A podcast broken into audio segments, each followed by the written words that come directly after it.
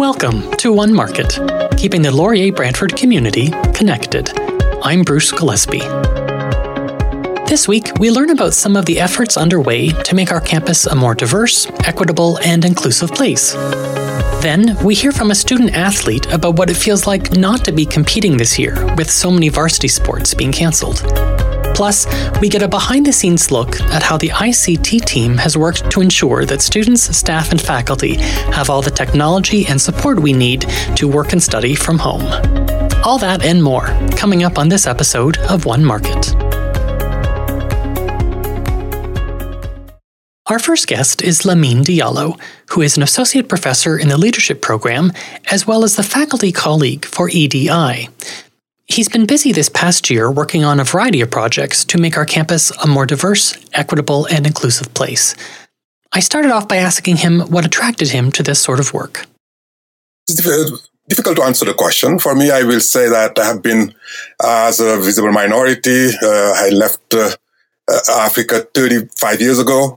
Uh, and I always been in a situation of minority and uh, my job, I felt my job was to make sure that wherever I go, if there's anything I can do to, uh, to give a voice to those uh, minority groups, uh, and I was involved on things like that. Even uh, just having a family, having your son growing up in a system where the school is not inclusive.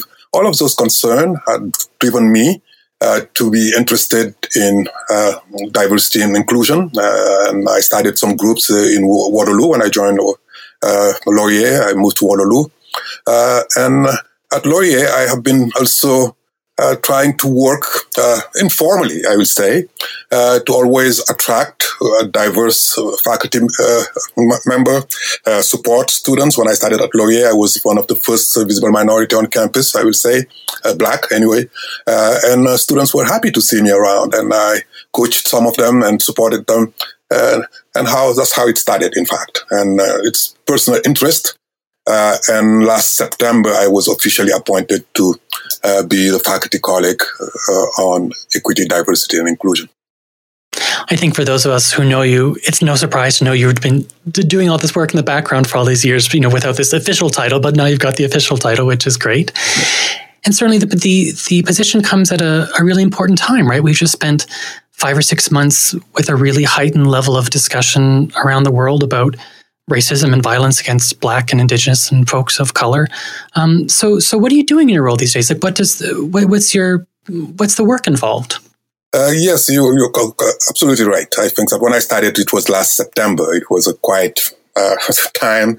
and my uh, objective was to work so slowly through the process here at Laurier to help the university think about how do we uh, create a space that is more inclusive, welcoming, uh, and uh, inclusive, and also pay attention to attract more diverse faculty community.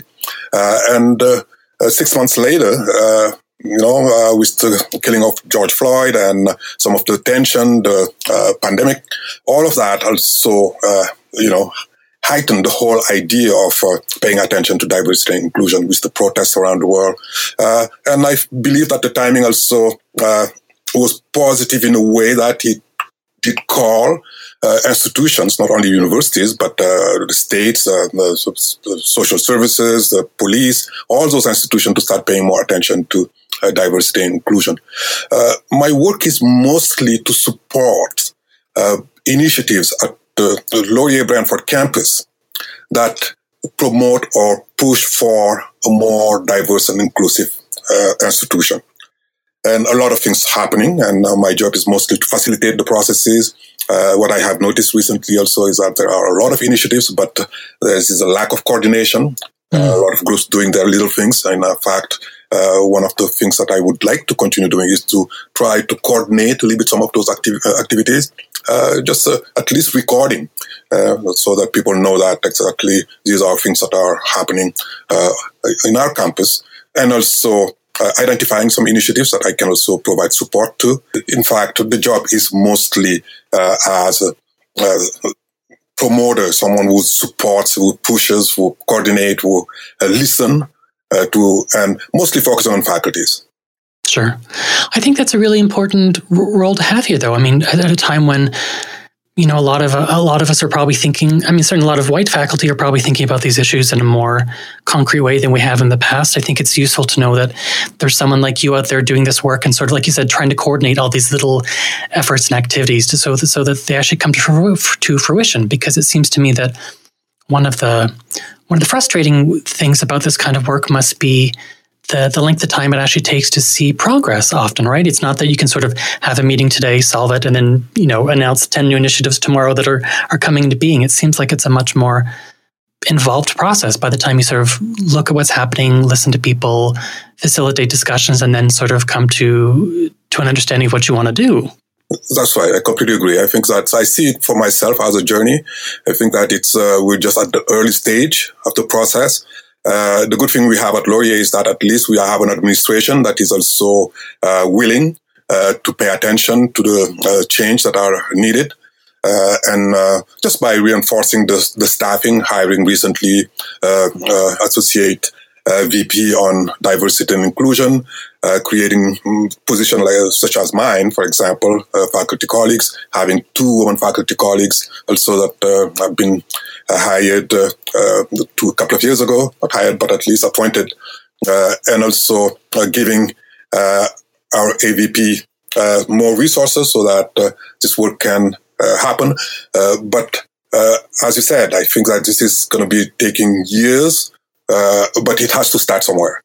And my belief is that uh, just listening to what is happening at Laurier here, I see that, uh, so faculty members themselves are starting to think about, okay, maybe I should review my course content to pay attention to adding more uh, uh, different literature from uh, uh groups such as the Black community, the Indigenous community, so that students can see the diversity of uh, uh, content. we have people that are meeting to discuss reviewing the content of the Brantford Foundation courses. we have uh, recently, in fact, I had a first meeting with a group of faculty, black faculty members that are starting to get organized as a, as a caucus uh, so that also they can have a greater voice.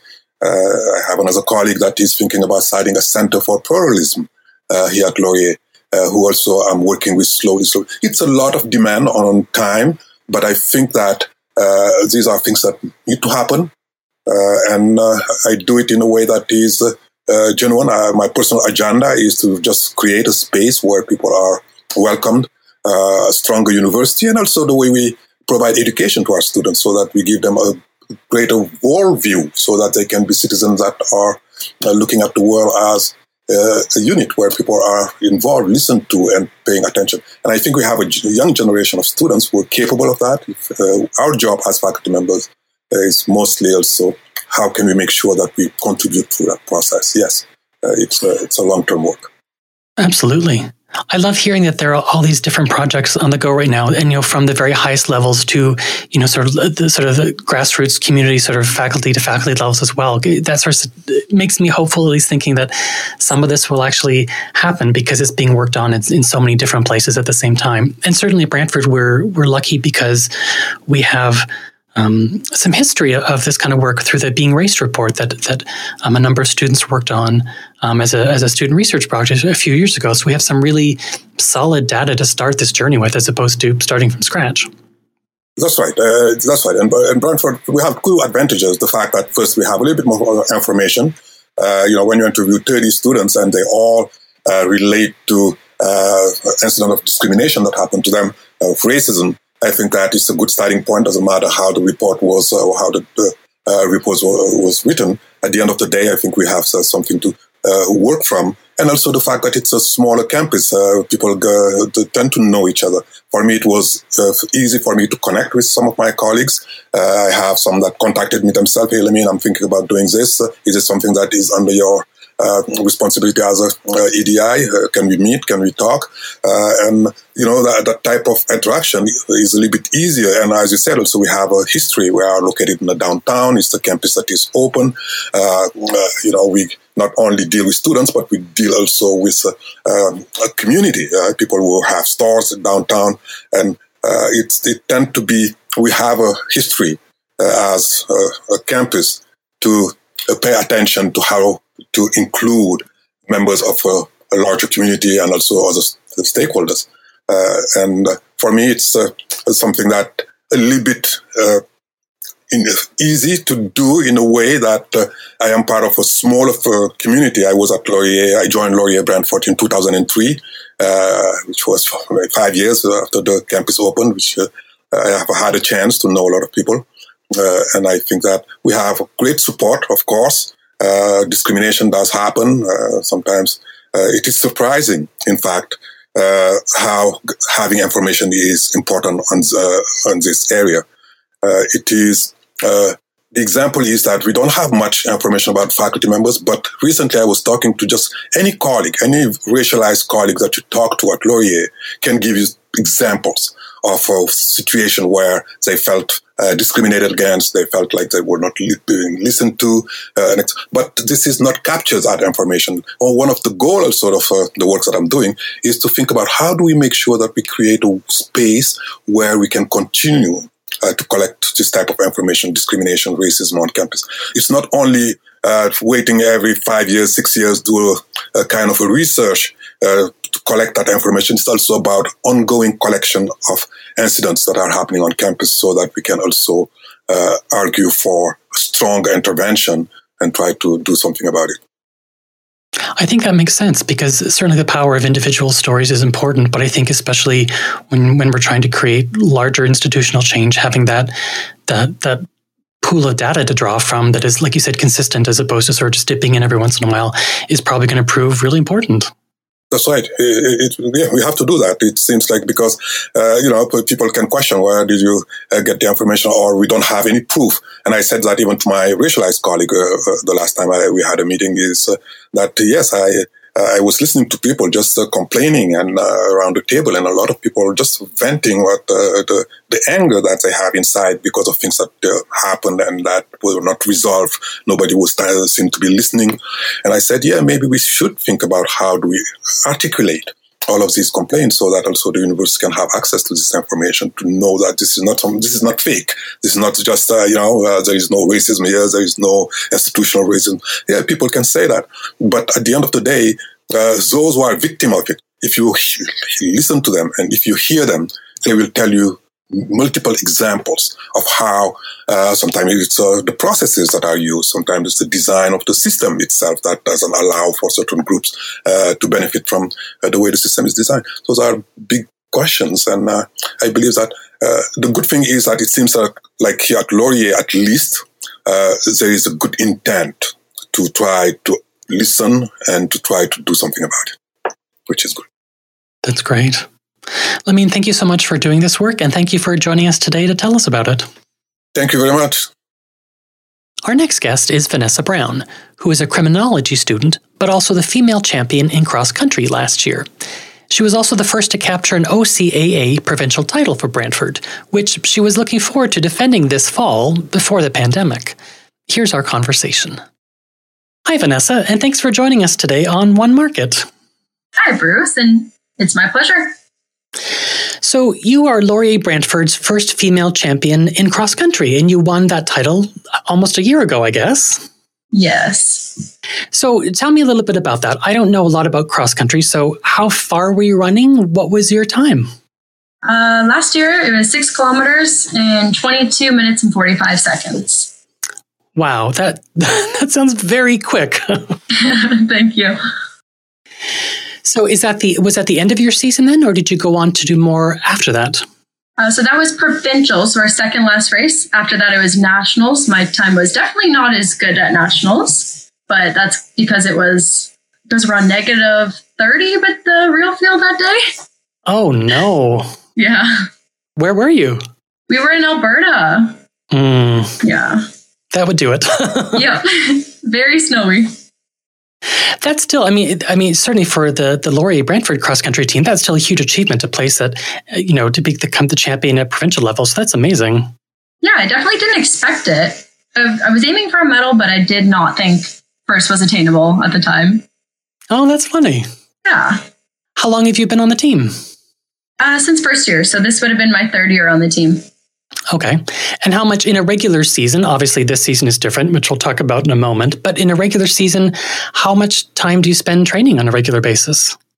Uh, well, we train every day except for Friday. So I'd say uh, like 12 to 15 hours at least.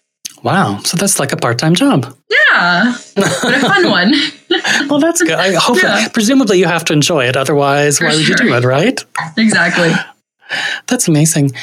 So, what does I mean, and we sort of have this question for all student athletes, I guess. I mean, given that a lot of the events that would normally be happening this year are not happening, what is that like? What does that mean for you? Do you do you sort of get to defend your title again, like next year, or like after you're off? Like, what? How does this all work?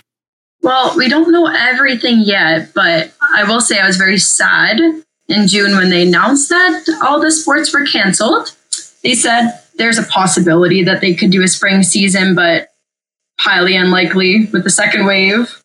So, yeah, looks like we're looking at next year. That's too bad. Yeah.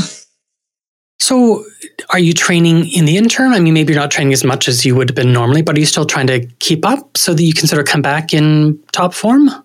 Oh yeah, I'm still training pretty much to the level I would have last year, but more so just for my for my mental sake because I feel like I'd be slacking if I didn't. Right. After putting Yeah. all this time and effort into it over the years. Exactly. I don't want to lose my uh you know, all my training over the years to coronavirus. So, what does your training schedule look like on a regular basis? What do you What are you doing? Uh, so typically we do a hard workout Monday, and then Tuesday would be a little bit of cross training and a little bit of running. Wednesday would be another like speed or hill tempo kind of workout. Thursday would be an easy day. Friday off. Saturday another workout, and then Sunday would be our long run. Or Saturdays Wow. would also be our races. Right. Yeah, Wow, that's that's super busy. I definitely like the easy days the best. yeah, no kidding. I can see why that would be. Yeah. so, what's it like not having all your regular meets and sort of regular team trainings and stuff this fall? What's it been like so far?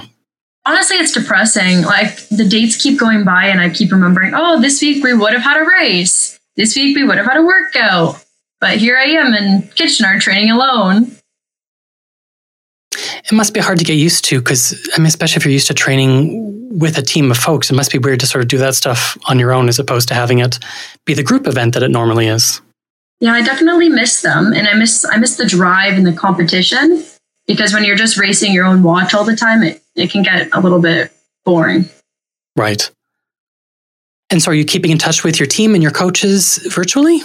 yeah we have a group chat and we still talk and try to motivate each other to the best that we can Well, that's good. yeah So, when you're not running, you're a criminology student. How is your semester starting so far? My semester's good. I'm a little bit confused with all the online stuff, but we're getting there. It's a little different. Do you feel like you're into a routine yet? Um, yeah, I, I'm trying my best because some of my classes are Zoom, some of them are e-learning. So I'm kind of trying to make my own schedule, but it's a little weird. Yeah, and I think I can't decide if it's weirder for folks who have already had in person classes, and so this is completely different than we're used to, or if it's weirder for first year students who don't know any better and don't know what to expect. I can't sort of I can't sort of make up my mind. Oh, I would say for the first years it would be very awkward just because it's their first year of university and now they just get all this online stuff. Yeah, I think it's challenging, right? And I mean, certainly as a varsity athlete, you would know this that you know that's being on campus is a is in many ways an easy way to meet people just because they're all in the same classes together in the same clubs together and i know they're replicating those kinds of things online but it's not quite the same thing No, it's not the same thing. And like even when you do group work in class, you feel like you could go up to those people and say, Hi, I know you. But when it's on Zoom, it just all seems so artificial and fake.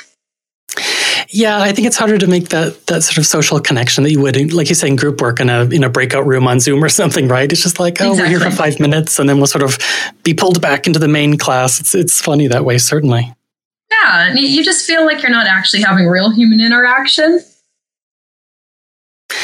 Yeah, I think you're right. I think that's something that we're all trying to figure out how to.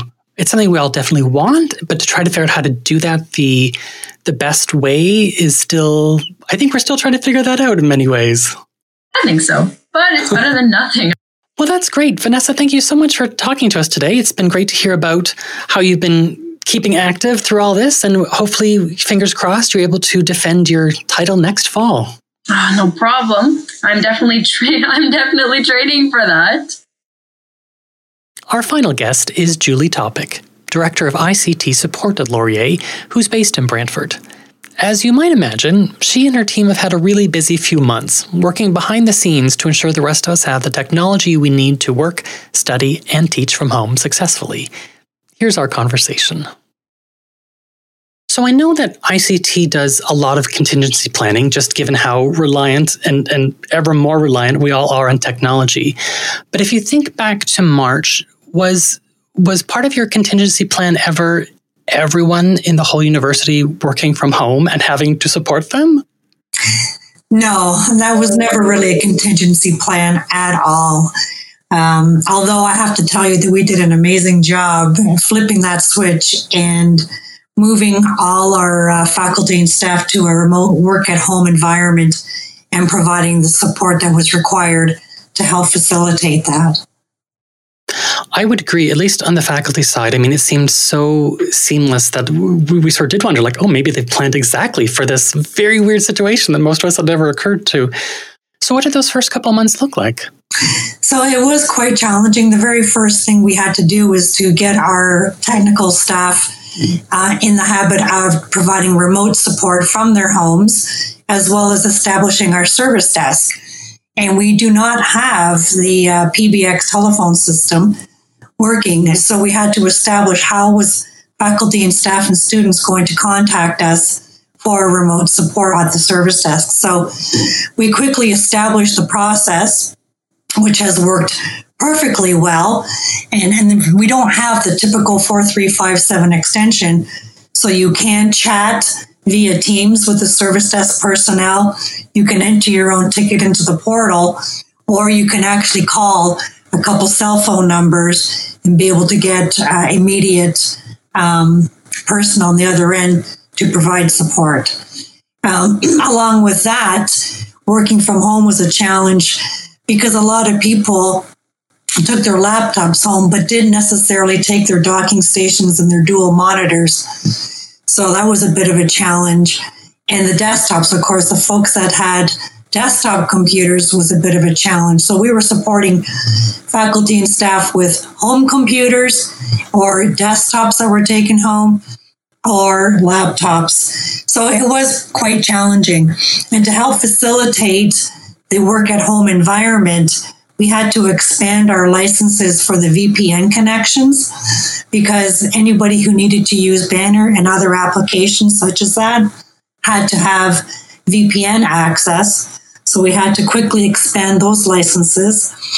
We also had to implement Microsoft's ATP, which is Advanced Threat Protection because as computers were at home, we had to ensure that the Windows updates were occurring regularly, the security updates were occurring, antivirus was uh, being updated regularly. So we had to implement that very quickly. And um, we're still working on some of that ATP because a lot of the computers on campus in Brantford um, haven't been turned on because some folks are some folks are using their own personal computers. So that was some of the initial challenges. Of course, there was more afterwards. Yeah, when I was thinking, I mean, so many of us did Zoom training over the summer, and the Zoom training was fantastic. But again, every time I took one of those courses, I thought, I'm sure that the people doing these courses are, are this is probably not what they're trained to do. This is probably not their number one job. It's what they're they've they've become to do because it was so important for all of us to learn how to use this that but they did a really good job. But again it made me think about the fact that they had probably not done a lot of this before and were sort of learning on the fly. You're absolutely correct bruce. We did not have a web conferencing solution at the university. So we worked with uh, zoom chose zoom as the uh, the solution and now the technical specialists are absolute experts in Zoom. And it's interesting because tech support specialists are good at sort of technical training from a hardware perspective, but they absolutely step up to the plate and now they're experts in Zoom and in teaching Zoom because we do have a number of sessions on polling and breakout rooms, creating um, video and the basics of Zoom. So you're right. Uh, this was something very new to them, and uh, they've done an amazing job. Yeah, I, I was really impressed. Again, they, they by the time I took some of the training in June, they seemed like they were, you'd never guess they hadn't been doing it for years and years and years, which I thought was really commendable. Yes. What's it like to for, for, folks in your team to provide the kind of tech support in a, in a completely remote environment to sort of deal with people who've got computers at home? And again, you say that may not be updated or maybe a home computer. What are some of the challenges of, of working like that? Because I'm thinking of like our faculty on campus, if we had a problem with our computer, we'd call or we'd wander downstairs and, you know, Jason or Paul would come and help us with something and they just come and do it. But presumably it's a lot more challenging to do remotely. Yes, it is much more challenging. And we actually had to buy some additional uh, licenses so that we could sort of remote control into uh, different computers. But it is challenging because, you know, as you say, the techs are used to being physically beside the client to see with their own eyes the experience that the client is having in terms of the issue. When it's remote, it's much more challenging because as they go through the steps of saying, you know, click this or click that, we don't see what the client is actually clicking. So we're not sure if they're actually understanding what we're trying to um, demonstrate. As well as it's much more difficult to provide remote support to faculty and staff who are using their own personal computers at home. Because often we don't know what the hardware is, we don't know what additional software they have on there, we don't know all their different Wi Fi networks at home. And so it can be challenging. But again, I have to say that the techs have done an amazing job of getting through there. And they've they've actually developed a lot of good patience, I have to say, mm-hmm. because you have to go through it step by step, one thing at a time. And um, I think they've done a, a really good job to do remote support, although they do want to be back on campus. no doubt. Don't we all, right? Yeah.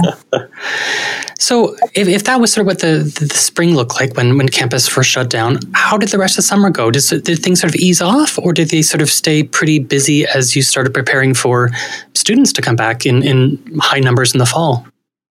Yeah, we uh, we were challenged uh, in the summertime. Well, I guess towards the end of April and into May and June and into summer because one of the other challenges that was posed to us that because of all the exams that went online and not in person, ICT along with teaching and learning was asked to provo- uh, provide support for online exams. And you can appreciate the number of final exams in April and then all the midterms and, and final exams in the spring and summer terms, where we had to provide level one support from an ICT perspective. You know, students would uh, email an exam support email address, and we had a number of our techs online in the mailbox, providing that support. Things like my Wi-Fi is not working, or um, I can't get my web camera to work. Different things like that. And then after a particular amount of time, about five seven minutes, if our techs were not able to help the student get in to write their online exam, we would pass them on to tier two, which was the teaching and learning group the ed tech group, and then they would then provide that level two support to the student, and then often work with the faculty to basically decide what the decisions would be for, you know, defer the exam or restart the exam. And I hadn't even thought about that. So that's a lot of people sort of on standby as all these exams are happening because you need that real time support. Correct. Correct. And it's a very, um, it takes a lot of resources from a level one and level two perspective. So we're actually working on a new strategy for the fall midterms, which I know have already started. Um, and for the final uh, exams in fall and for the winter semester because they'll all be online as well. Yeah. Wow. Mm-hmm. So, so on a personal level, what's it been like for you to do your job plus all this extra stuff um, from home? This must be as new for you as it is for the rest of us, I suspect. It is. It is. Um, I, I do enjoy working at home. I have um, probably been working more on COVID type related issues and technology and software that has to be implemented because of the situation working at home versus my own job. So, you know, almost every other week there's a new challenge that we have to address and put a, a solution into place. Um, I do enjoy working at home. I would like to go back to campus from time to time, um, but I do um, uh, enjoy being at home and I don't miss the drive since I do live far away from campus. Oh, there you go. I suspect too that knowing you a little bit, you seem like someone who enjoys new challenges. So this must be uh, at least keeping on your toes and always having something interesting and new to work on.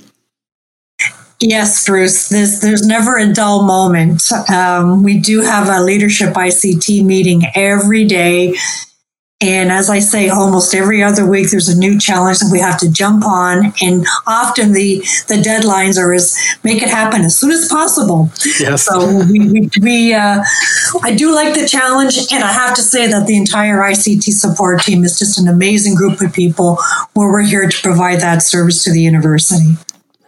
Well, we certainly appreciate all the work you and your team have been putting in because, like I said, from from my point of view, I've I've it's it's it has felt really seamless. And anytime, the many times I've put in tickets or called someone with a question, I've got responses so much so quickly and just so uh, in such a helpful manner. So you guys are doing a really great job. So thank you for all of that, and thank you for joining us and telling us about it today. Great, thank you so much, Bruce, and I do appreciate you uh, inviting me to uh, have a chat with you today. Thank you. And that's a wrap.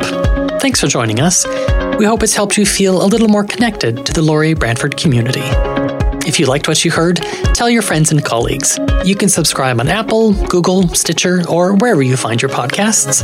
Worried about missing an episode? Sign up for our newsletter. You can find a link on Twitter and Facebook at OneMarketLB. We'll be back with a new episode in two weeks. One Market was created and produced by Bruce Gillespie and Tarah Brookfield. Music by Scott Holmes. Graphics by Melissa Weaver. Our research assistant and intern is Serena Austin. Thanks for listening. Keep in touch.